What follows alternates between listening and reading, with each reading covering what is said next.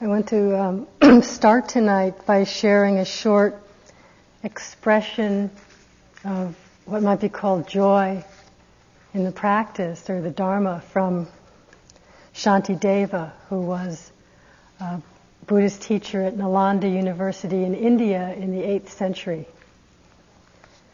This isn't actually so connected to my talk, but just since we've been playing with joy today, and this really makes me happy, this expression. Hopefully, it will you also. As a blind man feels when he finds a pearl in a dustbin, so am I amazed by the miracle of awakening rising in my consciousness. It's the nectar of immortality that delivers us from death the treasure that lifts us above poverty into the wealth of giving to life. It's the tree that gives shade to us when we roam about scorched by life. The bridge that takes us across the stormy river of disturbing emotions. The cool moon of compassion that calms our mind when it is agitated the sun that dispels darkness, the butter from the milk of kindness made by churning it with the Dharma. This awakening mind is a feast of joy to which all are invited.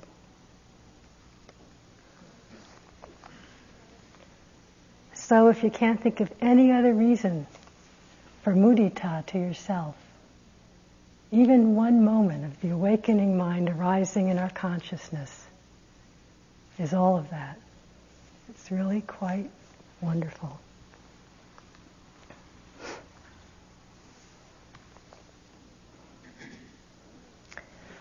Buddhism as a, as a practice, as a path, is often described as having two wings.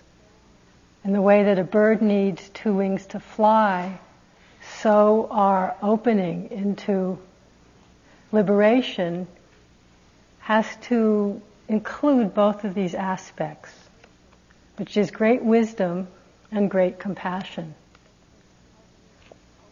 As we've hopefully been exploring over the weeks, they're not really very separate.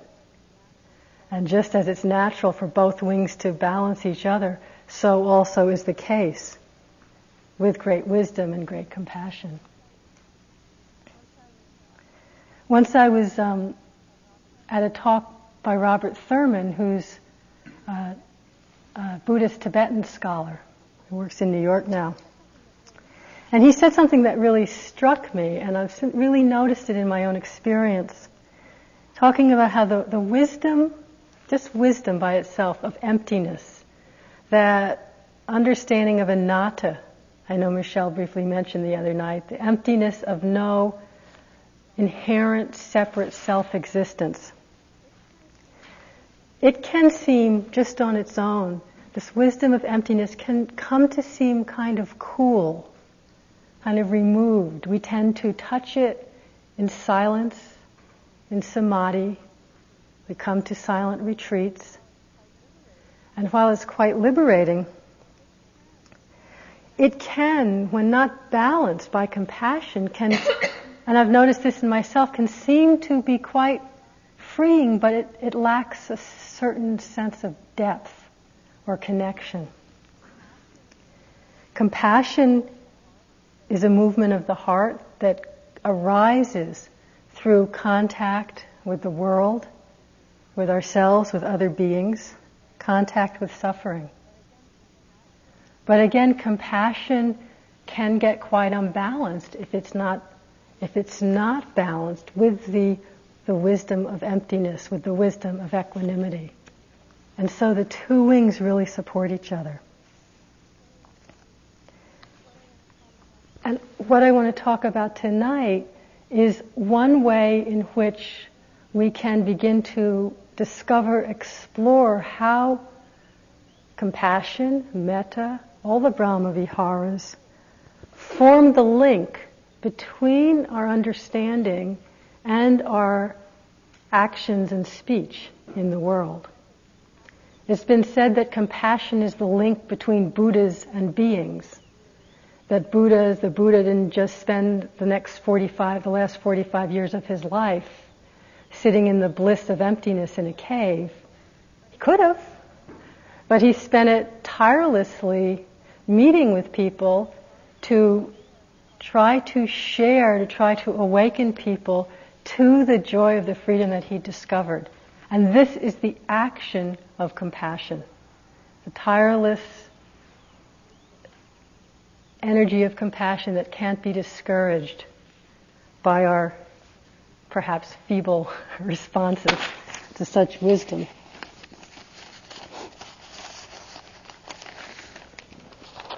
And now we're completely out of order. Luckily, I number the pages.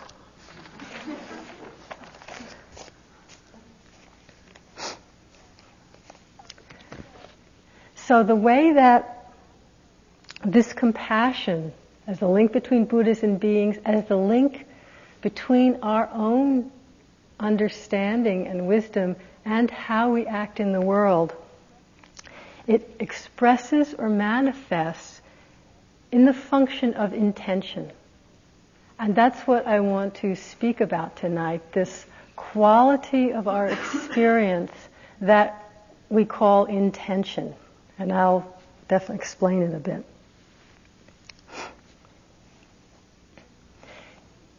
In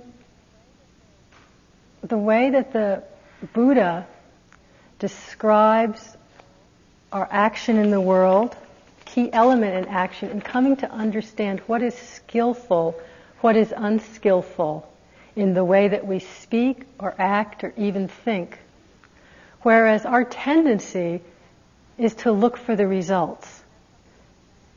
And that's something that we've run up against or hurdle in a lot of the questions or in speaking with people in interviews in cultivating this practice of loving kindness, compassion, and mudita is our tendency to look for the results or to focus on the results or to get confused because we can't see the results.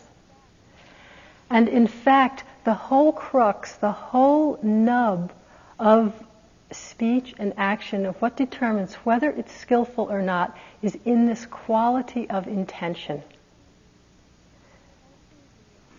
Intention being Hmm. In a Vipassana retreat, we pay some attention to it.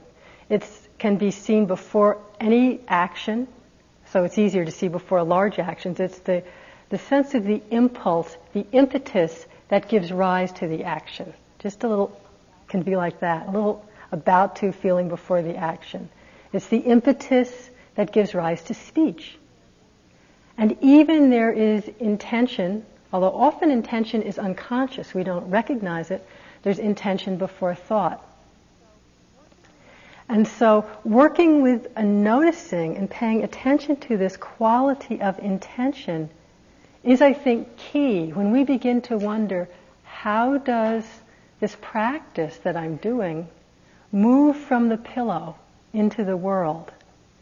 And what good is it if I sit here and think loving thoughts and then just continue to sit here? How does it translate? And the place that our understanding moves from the cool remove of emptiness into the connectedness of action and compassion is via this area of intention. So an intention to move, an intention to get up and leave the hall, an intention to eat, will arise, the impulse to do it, and it can be associated, arising with it, is any of our whole vast array of mental states, mental and emotional experiences. And this is where it's really interesting, because whereas we tend to judge by results, actually you can't tell by the result or the action, you can't necessarily tell from outside what was the intention that informed that action. And that's really where the heart of the skillfulness or unskillfulness is. So an intention could be accompanied by greed or fear or hatred or boredom, compassion, loving kindness, sympathetic joy, equanimity, the whole show. So, for example, someone in the hall starts to have a coughing fit and leaves, which happens all the time. We sitting here, it could be any of a variety of intentions that give rise to leave. It could be true compassion of not wanting to disturb other people. It could be a sense of self-centered uh, embarrassment of what do people think of me. It could be a sense of total relief and desire. Finally, I have a reason I can get up and leave this sitting. we can't tell from outside.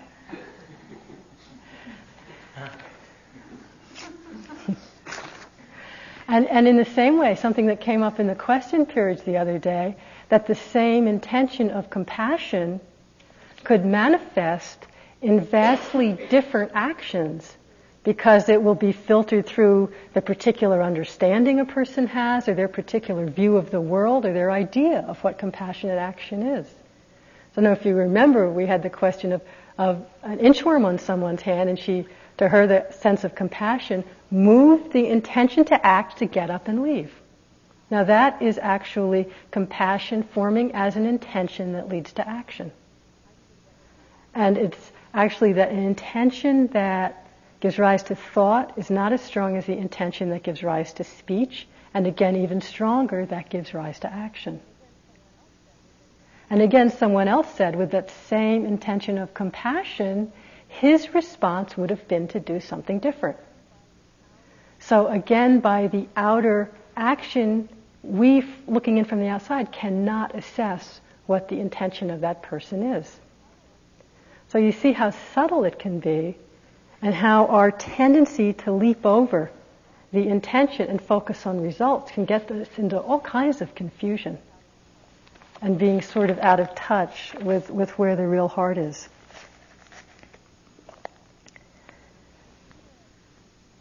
The Buddha, to me, he really um, pointed to the powerful and important linking nature of intention when he laid out his Eightfold Path, which I'm not going to go into the whole Eightfold Path, but it's kind of his main outline of the qualities that we cultivate and develop throughout our life to continue in our practice of awakening. The first stage of this path, the beginning of it, is wise understanding. Seeing things as they are. Since it's the beginning, it doesn't mean we start from perfect wise understanding. But at least there's some little glimmer somewhere that things are not as they superficially seem, or we wouldn't begin practice or a whole life of inquiry or spiritual development anyway. The second step is translated in various ways, but one of them is wise intention. And the third link is understanding gives rise to intention, how we understand the world informs our intentions, which then lead to speech and action. The third, fourth, and fifth steps deal with speech, action, and livelihood. Wise speech, wise action, wise livelihood. And so, to me, and this is just the way I look at it, the Buddha's by putting wise intention between understanding and action is making it really obvious how important this particular aspect of our experience is. And he says actually in, in one part of the Dhammapada that how we understand the world, it really, that colors how we act. Whereas if someone who's a psychopath, completely self-centered and no sense of any kind of connection or sense of cause and effect, will just do whatever they want with no sense of remorse or understanding of the pain one is inflicting on others. Is in the opening of the Dhammapada, one of the books of sayings of the Buddha, saying that we are what we think. All that we are arises with our thoughts. With our thoughts we make the world. Speak or act with a pure mind and happiness will follow you as your shadow, unshakable. And he gives a similar restraint saying if you speak or act with an impure mind, trouble will follow you as the wheel follows the ox that draws the cart. How can a troubled mind understand the way? Your worst enemy cannot harm you as much as your own unguarded thoughts. But once mastered, no one can help you as much, not even your father or your mother.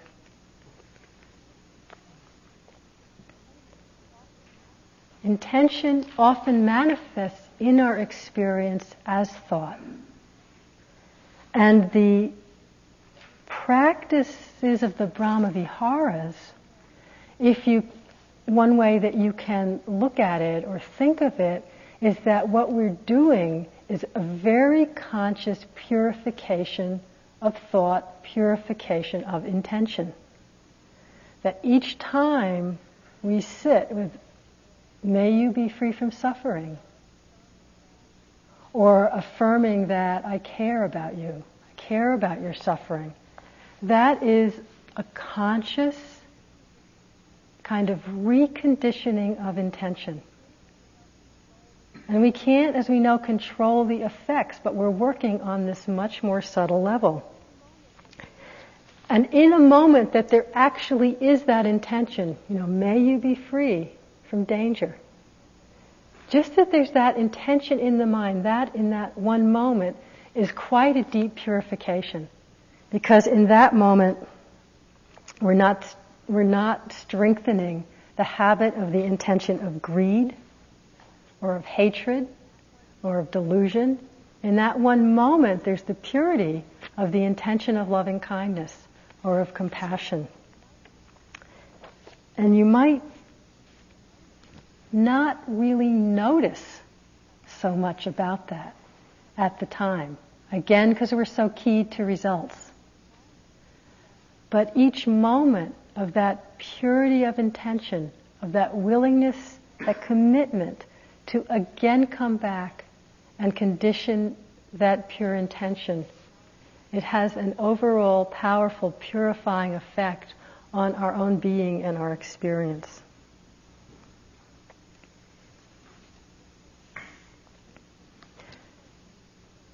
And so just as the, the wisdom of emptiness, that there is no separate self, no lasting substance I can call me, just as that understanding, whether we touch it in a meditation retreat or in our life, gives rise to the natural expression, its natural expression of this understanding is compassion and love, the Brahma Viharas, all of them.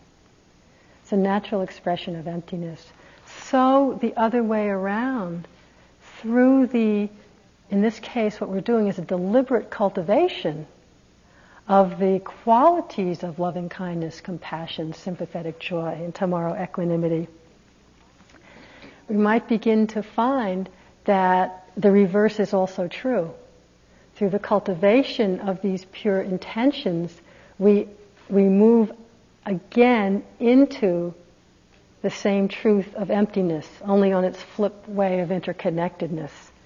That in touching these boundless, limitless states, seeing that there is no way in that moment of metta or karuna, there's no way to say, this is separate, I am separate from you, your pain does not affect me, my pain does not affect you.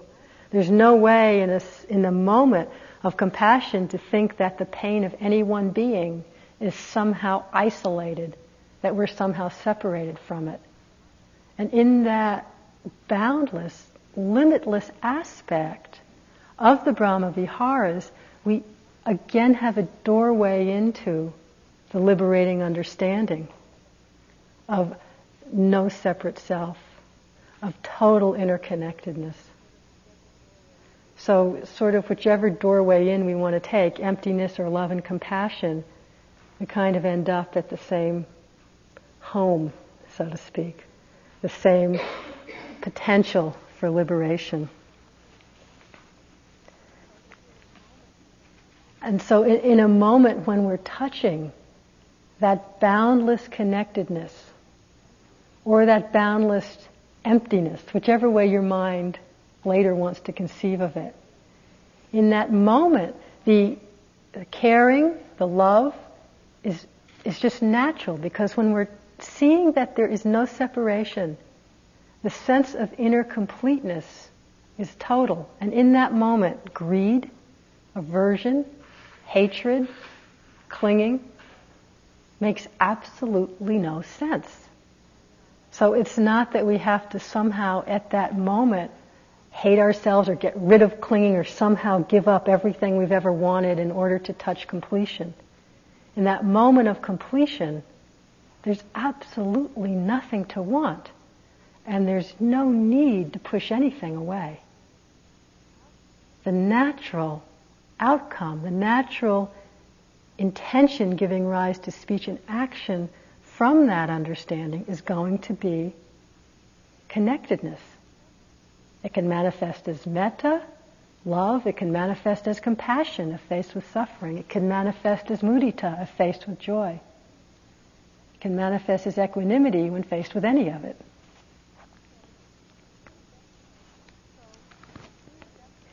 So, through the depths of our practice, whether it's Vipassana or Brahmaviharas, our intentions are going to be purifying spontaneously, and that is happening in one of those moments where you think not much is going on, but this purification is happening. But also, at least for myself, there are many, many, many moments where this particular purity of intention is not manifesting quite so obviously, shall we say. That's one way to say it. where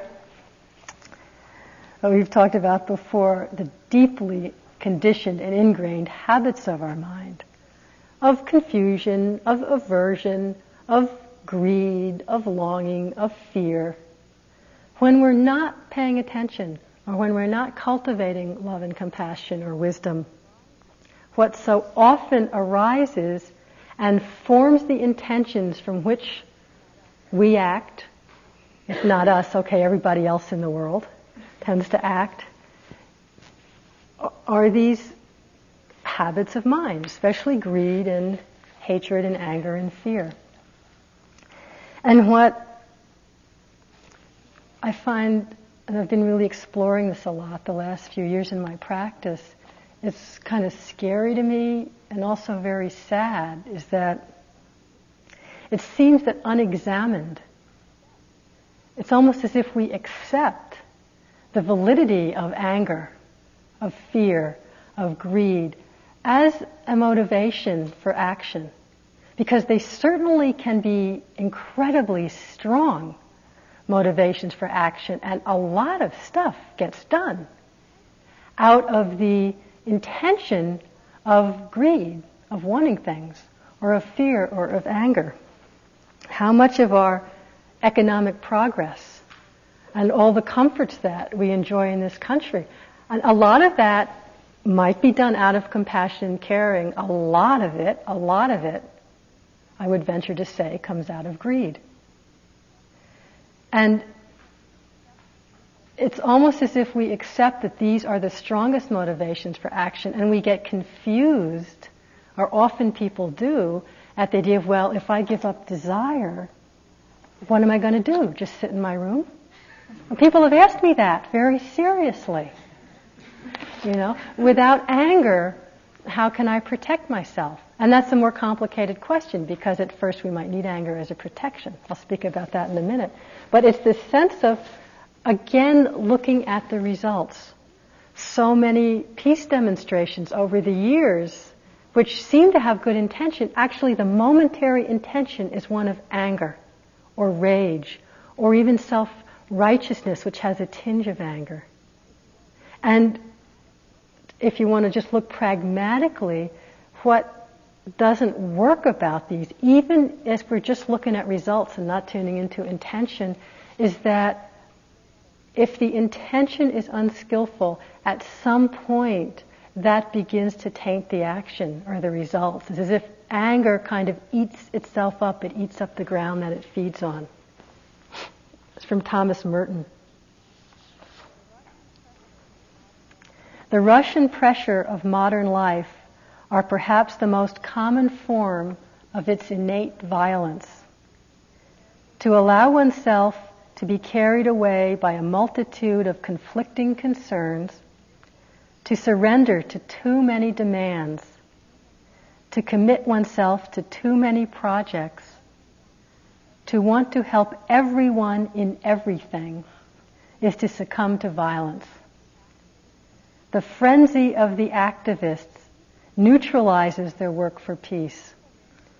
It destroys the fruitfulness of their own work because it kills the root of inner wisdom, which makes the work, work fruitful.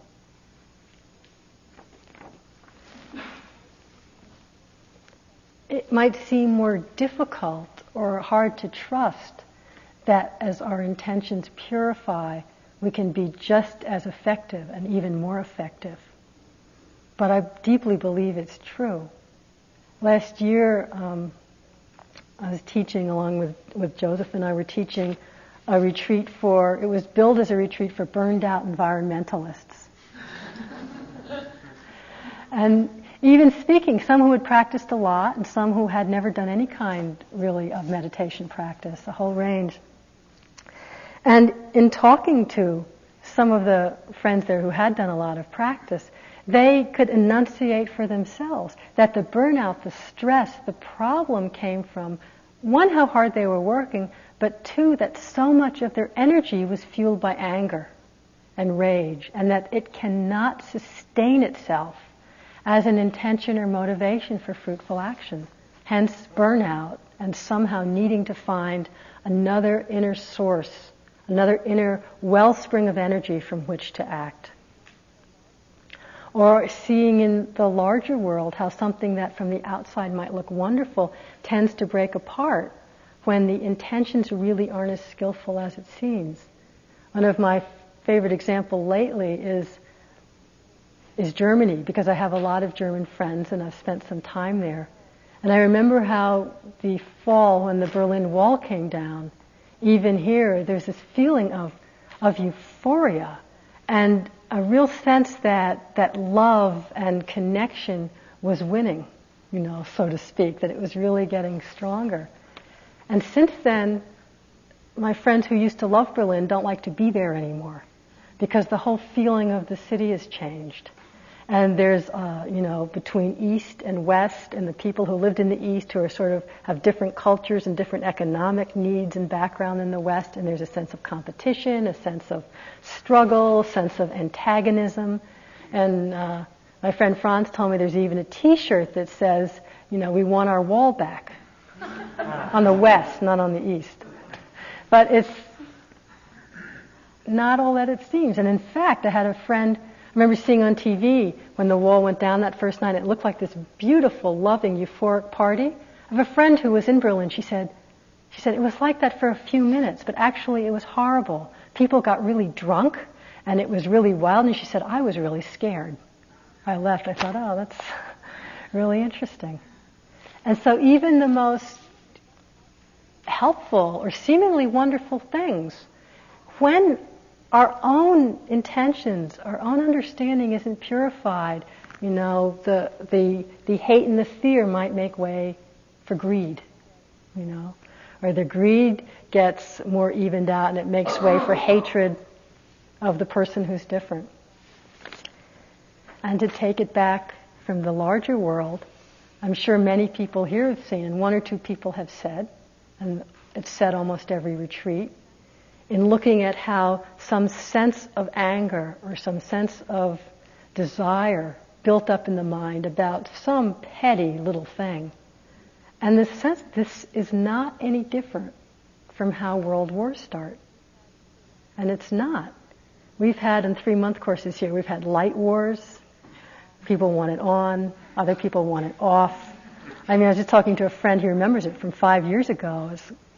People unscrewing the light bulbs, people putting tape over the light bulbs, people hating each other because some of them want the light on and some of them want the light off. And we have friends who were practicing in Burma when two Western monks actually came to blows over whether a fan should be on or off in the meditation hall. this is true. This is true. Scary, right? I'm sure most of us can think of at least some incident where we could relate. If you can't, then good for you.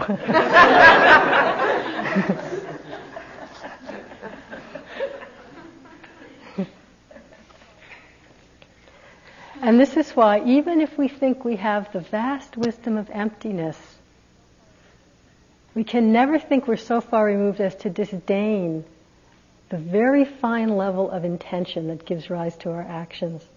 This is from Padmasambhava, who is kind of the father of Buddhism in Tibet. Said, although my view, my understanding is as spacious as the sky, my actions and respect for cause and effect are as fine as grains of flour.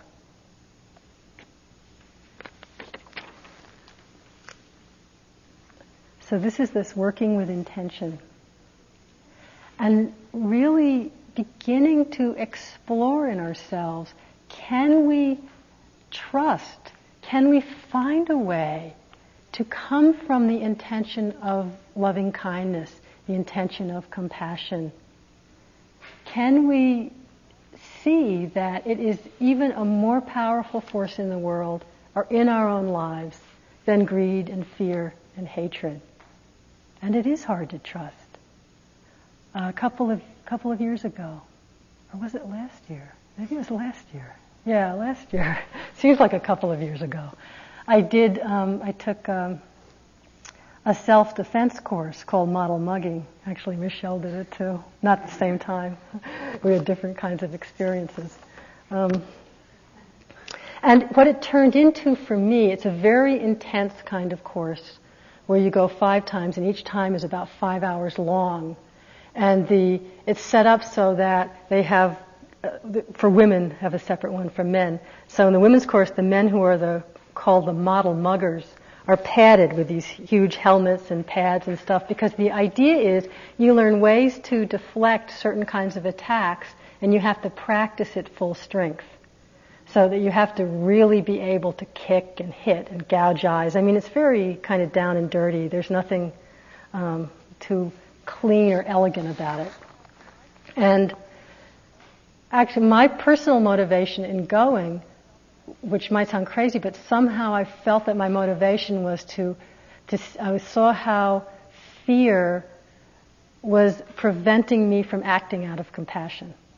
And I saw that over and over. For example, if I'm in a city and there was some uh, crazy person or a beggar, someone who wanted something but looked really kind of off, I would see the fear would get in the way of my being able to go over and either whether I gave money or just connected human to human. I'd see that the fear was in the way. So somehow that motivated me. I don't know how that link happened, but anyway, I found myself in this class.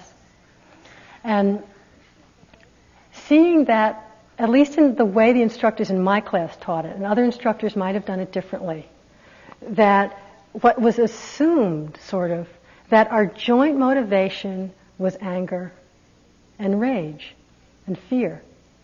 Now, in many cases, women who have been raped or abused or really uh, hurt or damaged in some way and had been frozen and paralyzed, unable to contact the energizing quality of anger, it can be very appropriate to get in touch with that anger, to break the paralysis and act. So again, I'm not saying anger is not a helpful or appropriate emotion at all necessary to contact. And they really taught how to do this. They scream a lot. I mean, you run up and down the room screaming, real I'm serious, a lot just to get the energy moving. And you always say no right at the beginning to, to bring up the sense of anger. But what began to strike me was there was no even idea that there could ever be any other motivation than anger or fear. And I actually wasn't very angry because I, I don't have a history of having been abused. And so I couldn't contact that in my own experience. And the guys who were the muggers were so clearly getting beaten up over and over and over, and they were clearly such nice guys, you know. Who else would come and do a job like that? You know, I really couldn't couldn't work up to getting angry at them. And so for me it became a kind of, of koan or riddle. Okay, can I find a way to, and you really have to access the energy. I mean, it also became clear they were never going to hurt me. I mean, They might not let me win, but they weren't going to hurt me. So fear just didn't happen. So I didn't really get to work with that aspect. But um, it really became a koan. Can I access an energy of deep action and response and protecting myself out of some other intention or motivation than anger or fear? Can I really come from a place of compassion and loving kindness? I'm not saying I achieved that, but it was just a very interesting area in which to explore. And I think that's when it really began to sink into me how much it's assumed that if we've got to do something really active and really um, energetic, the best source is anger. I just don't buy that. But it's more subtle, and it's, it's less what we're trained and it's less what's supported to see how much energy can come from compassion, can come from loving kindness. One of my, if we look around in the world, in literature, in the newspapers, or I look in retreats, you can always find people who are achieving amazing things, who, from at least as much as we can tell from what they say and their, their way of being, seem to come from compassion. One of my big inspirations, Steve mentioned Aung San Suu Kyi last night, one of my big inspirations is Sister Phuong, who has been working with Thich Nhat Hanh for uh, years and years and years since the early 60s. And even when I first met her in 86, I didn't really know anything. I'd never heard of her. I knew nothing about her. And even then, spending some weeks with them, I was really blown away by her, as far as I could see, everything she was doing. And I'm not exaggerating, was coming out of taking care of people both at Plum Village, or she was on a retreat here, or taking care of people in Vietnam. And that would take her to any action that needed to happen, from bringing in like bug spray and clearing fleas out of somebody's um, room, to sending money to orphans, to digging in the gardens, to whatever. And I really deeply felt that the motivation for her energy was true compassion. And I have rarely met a person more filled with energy and who gets more done than Sister Phuong. You know, I tend to sit and go, oh, may all beings be happy. And meanwhile, she ran around and did 500 things. In the meanwhile, at the same time as doing them, wishing people could be happy. And um, recently I've been reading her autobiography, which is probably why I'm, she's more in my mind tonight, because there's just stuff on every page that, to me, shows the depth of her her willingness to work with compassion, and that it doesn't just come totally naturally. It's something we need to, to meditate on, to get ourselves attuned with over and over and over. And it's so powerful. This is, this book is just filled with events of friends getting killed in the Vietnam War and, and on and on and on. This is one particularly eulogy she wrote after some dear friends of theirs at the School for Social Work, who were young people just trying to help the poor villagers in the midst of the war, because they wouldn't take either side and work for peace, both sides feared them and killed them and bombed them, and so they were in constant danger. This is a eulogy she wrote after some of her dear friends were killed. We cannot hate you, you who have thrown grenades and killed our friends because we know that men are not our enemies. Our only enemies are misunderstanding, hatred, jealousy, and ignorance that lead to such acts of violence. Please allow us to remove all misunderstanding so that we can work together for the happiness of the Vietnamese people. Our only aim is to help remove ignorance and illiteracy from the countryside of Vietnam. Social change must start in our hearts with the will to transform our own egotism, greed, and lust into understanding, love, commitment, and sharing responsibility for the poverty and injustice in our country. And the thing is, I get the impression that it's not just an idea that she has the idea and writes the words of what would be a compassionate thing. Because she mentions later another eulogy she wrote for four other friends who were killed simply for belonging to their social work group, where she said she had to spend three days and nights where she could hardly sleep in deep grief and just coming back over and over and over with mindfulness to meditate on compassion and love and interconnectedness until she could finally hit the point of true love and interconnectedness for the people who had murdered her friends, and then she could write another eulogy. So it's it's not that some people it might be more natural, but it's not that these people who truly have dedicated their lives to such action, that is just something they don't think about and they're different from us. It's just that willingness to continue clarifying and recommitting and re-strengthening the intention of compassion, of connectedness, of mindfulness, you know. And that's what gives it the strength. And that's actually what we're doing here. Even though it might not quite seem so dramatic in this particular setting. But that commitment, that strengthening, that clarification is, to me, what our Brahma Vihara practice is about.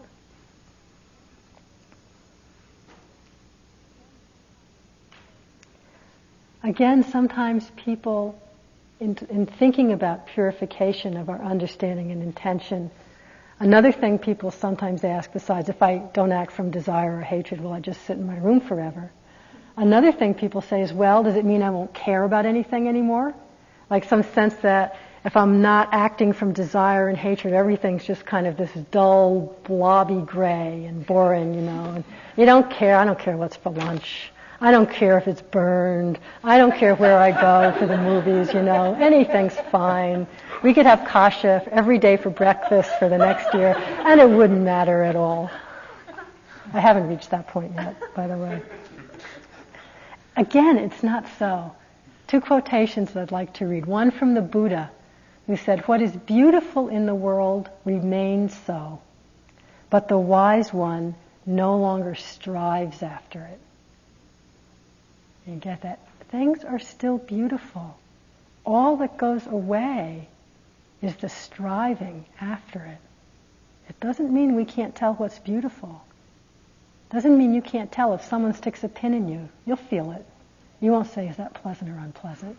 You'll know. but there won't be that sense of, oh my God, someone stuck a pin in me. How could they do that? No, no, no. So much suffering. It's just, oh, okay. Unpleasant. Nisargadatta Maharaj says, Do not be afraid of freedom from desire and fear. It enables you to live a life so different from all you know, so much more intense and interesting, that truly by losing all, you gain all.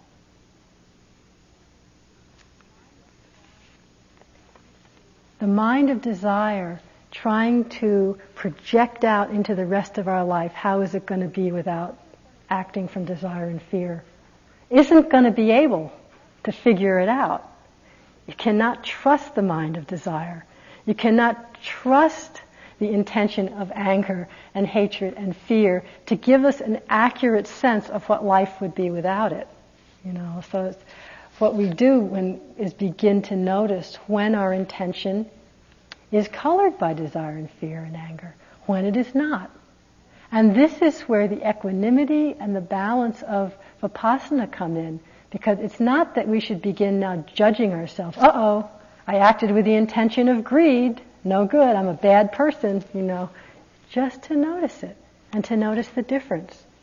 And begin to notice here, and I think you'll also see when you go home, that you might not have as much noticed the impact of the purification of intention here, because it happens in little things. But when you go home, you might also begin to notice it in little things. But for instance, here, you might be standing in the food line, wanting that piece of blueberry coffee cake. And you see that there's only four people, four pieces left, and six people in front of you. And the sense of greed that could arise, the sense of everyone else is not a being you know, with needs and wants, but something in your way, because that's the effect that greed has on the consciousness. And it might not be this particular example, but many others. And suddenly there's a moment of, oh, that's okay. I want it, but I can live without it. And isn't it nice that these people get to have a piece of cake? Just a little shift like that. You know, sometimes we're looking for the big explosion and we don't notice the little moments. Or similarly, so many people report on retreats, and on this one too, where someone in the next room or someone in the next seat is somehow doing something that is just unacceptable behavior. Unacceptable, why? Because we don't like it, of course. It bothers us. And how we can go through the range of righteous indignation, of self-judgment, of hatred of the other person, of all kinds of murderous fantasies. And if you've had any, you're not alone. And, you know, it's really normal. And suddenly there's this sense of, oh, really connecting either with, I can stand this unpleasantness, and immediately there's a sense of spaciousness and caring for the person. Or it might turn out, oh, they're really suffering. And the sense of connection with their suffering then gives us the space to really be okay with what's going on and connected. Again, it's a small moment of shifting of intention, giving rise to thought and our response to a situation. But it's powerful important to notice. And so there are different ways that we can consciously cultivate this strengthening of a pure intention. It will arise spontaneously the more that we practice, and we can also cultivate it consciously. Well, a large part, and perhaps the most powerful way I know, is just what we've been doing here. The practice of metta, the practice of karuna, compassion, of sympathetic joy and equanimity, which we get to tomorrow, is really that, as I've mentioned. A conscious cultivation and purification of intention. And again, it's not naive wishing, you know, or affirmations. May such and so happen because I want it to. It's really, again, coming back over and over to that intention that wishes well for someone with no attachment at all to the results. And this is really what gives it the purity. As soon as there's an attachment to wanting something to happen, the metta or the karuna has gotten mixed with some attachment, has gotten mixed with some wanting. Not bad, but just to notice that it's, there's now several things going on at once. But each time we come back, that pure intention is strengthened. The Buddha said once that whatever one reflects upon frequently, towards that the mind will naturally incline. And that's what's happening. It's not that we can sit here and make ourselves feel loving kindness connected to all beings, you know, just radiating outward. You know by now, you can't make that happen. All you can do is say, okay, I'll come back May I be happy. That's all we can do. But the mind reflecting upon it frequently and frequently, that's when suddenly you'll find that little blip of, oh, so what? Let them have the cake. It makes me really happy. And you go, whoa, where did that come from? Somebody else must have said that. That's not the voice I'm used to. And we can't control the outcome. And this is where our compassion, our metta really gets boundless because it's balanced by equanimity. Again, a, a story from Sister Phuong talking about one time in, in sometime in the 60s when she was in jail in Vietnam because she was caught traveling with subversive literature, which was some of Thich Nhat Hanh's peace writings. And so she was in jail for this during the war for quite some time, very horrible conditions. And a lot of high monks and people knew her and agitated, and so she was released after a few weeks, not, not very long.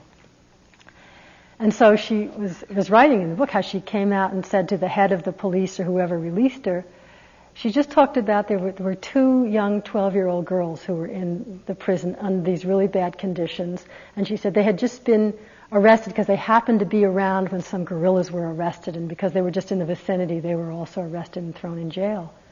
So out of compassion, she was saying, oh, it's great, you know, thank you for releasing me. And these two young girls who've done nothing are here and it's clearly such bad conditions for young minds, you know, maybe could they be released? And her words, which were pure intention, had the effect of the police officer saying, oh, they've been talking to each other, the prisoners, we have to make it more strict, the regimen. We can't control the outcome with all the best and clearest intention. That's out of our control.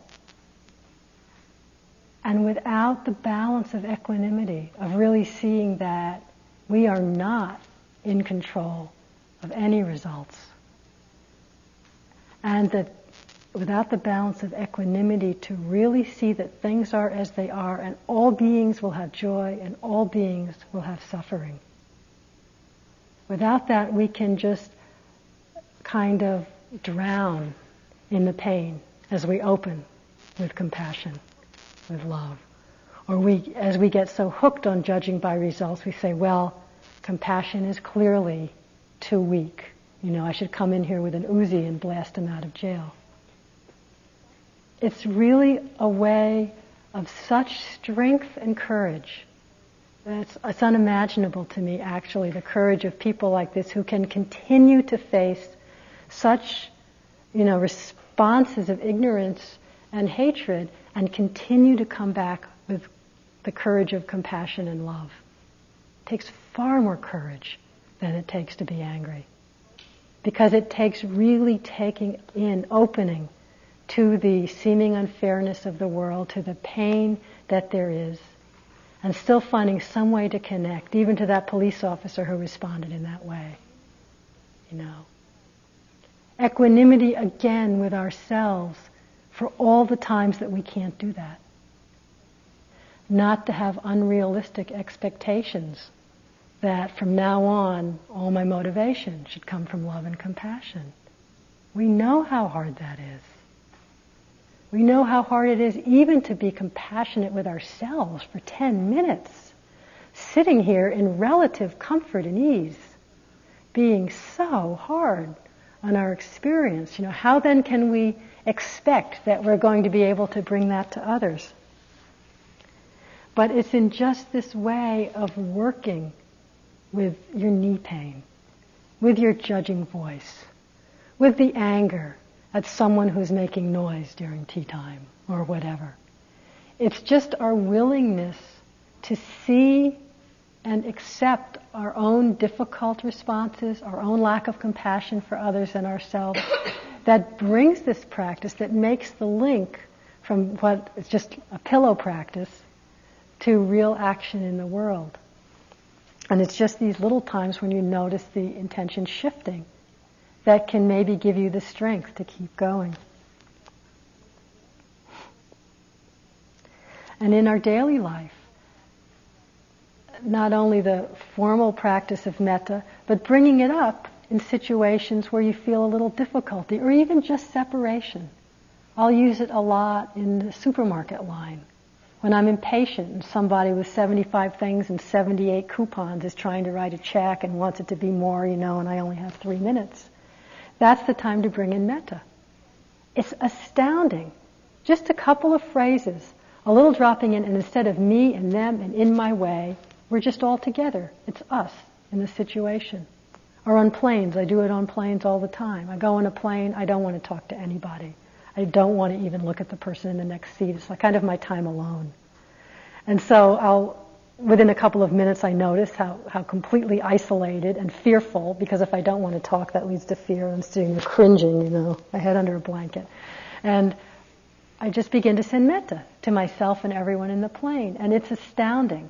It's never failed that within about 10 seconds, it's this really happy sense of as if we were a family together for this little period of time in this little metal shell in the sky. You know, it's very amazing. Another way that we can consciously cultivate intention aside from our formal silent practice, and this I've heard in a couple of different areas um, both from a Tibetan teacher and also Sister Phuong mentioned doing it, which is just having the thought as you do particular activities of using that activity as a way to remind you to cultivate compassion.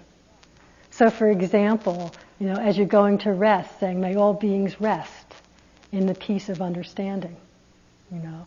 Or Sister Phuong mentioned again that time when she was three days and nights coming back to mindfulness in order to connect with the people who had killed her friends. As she'd be washing her hands, she'd say, May my, my heart be cleansed of anger and hatred. May the hearts of the people who killed my friend be cleansed of ignorance and violence. It's a very simple, so simple. It takes no time. You're already doing something. And what I found interesting is there's this resistance can come up so easily to doing it. It might feel effortful. I'd rather think about what's on at the movies. It's interesting. Again, just to see that this is just the conditioning of habit. The mind's used to running on in its own little distracted way or amusing itself way.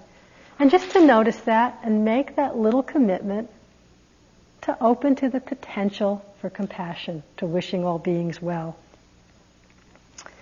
One other practice I just wanted to mention because it's been very, actually, it's becoming more and more powerful for me. And again, it's a conscious cultivation of the intention of compassion. And that's uh, what's called in the Tibetan tradition the, the um, aspiration of bodhicitta, to develop the wish of bodhicitta. A bodhicitta, very briefly, could be translated as heart of awakening. And the cultivation of this wish is simply the, uh, the generation of the aspiration or the intention that I want to awaken to freedom in order to help all suffering beings to awaken. Again, stay with the intention, not with the thought, you know, who am I? How could I possibly help all beings awaken? This is too much. I couldn't, you know, just let all that stuff rest and come back. And it's just simply at the beginning of a sitting, the beginning of almost every sitting, I'll just sit and form that intention. Notice the different quality it brings to our actions or sitting our life. This, the aspiration of compassion, of wanting to awaken, in order to help awaken all beings, lends such a vastness, such a spaciousness to the compassion, to our practice, that it's the vastness that approaches the, the vast emptiness of truth. And the intention of compassion lends so much more courage, so much more strength. It just expands us beyond our separate little self and our self concerns, just in little ways. You're sitting and you really connect with a sense of the suffering of beings, and the intention that may my practice be for the awakening of all beings. It's a lot easier to sit with a knee pain. Or when I'm sitting and it's kind of, you know, unpleasant and there's some unpleasant emotion. Ah, why should I stay with this? And it comes up, well, you're not just doing it for yourself, but there really is this intention to help awaken all beings. The sense of why should I stay with this just vanishes there's so much more depth and breadth and joy that comes from what we're doing, what I'm doing. And the question of silent meditation practice or sending compassion to yourself or sending love to yourself, the question of that being selfish, of that being limited, just vanishes when our whole life and practice is put into this broader context that's, I'm not saying one should do that, I'm just giving that as an example of how the conscious cultivation of connection and compassion adds a whole depth and breadth to our experience that, that can't be imagined when we're coming from our own wanting and fear.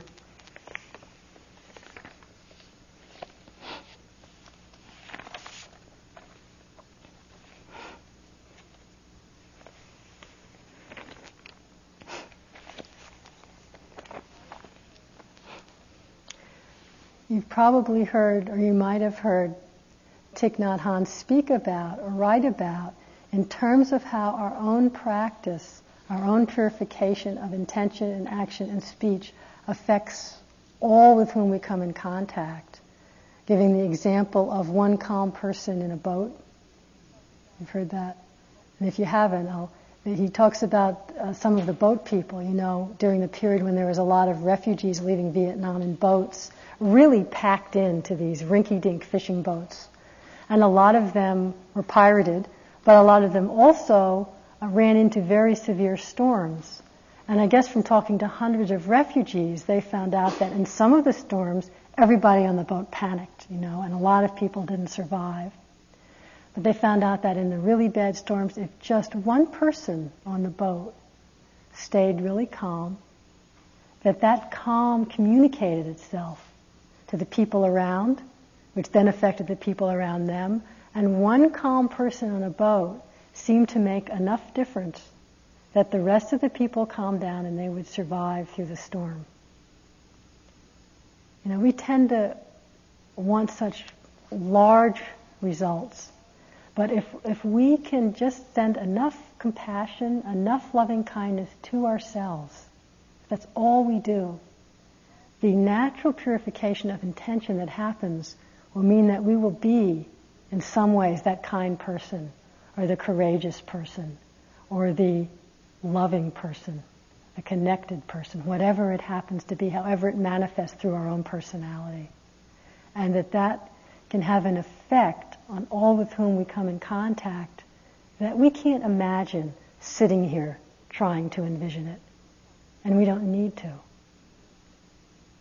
So I just like to encourage us all to honor the difficulty that you're going through honor each moment that there's a spontaneous transformation of intention.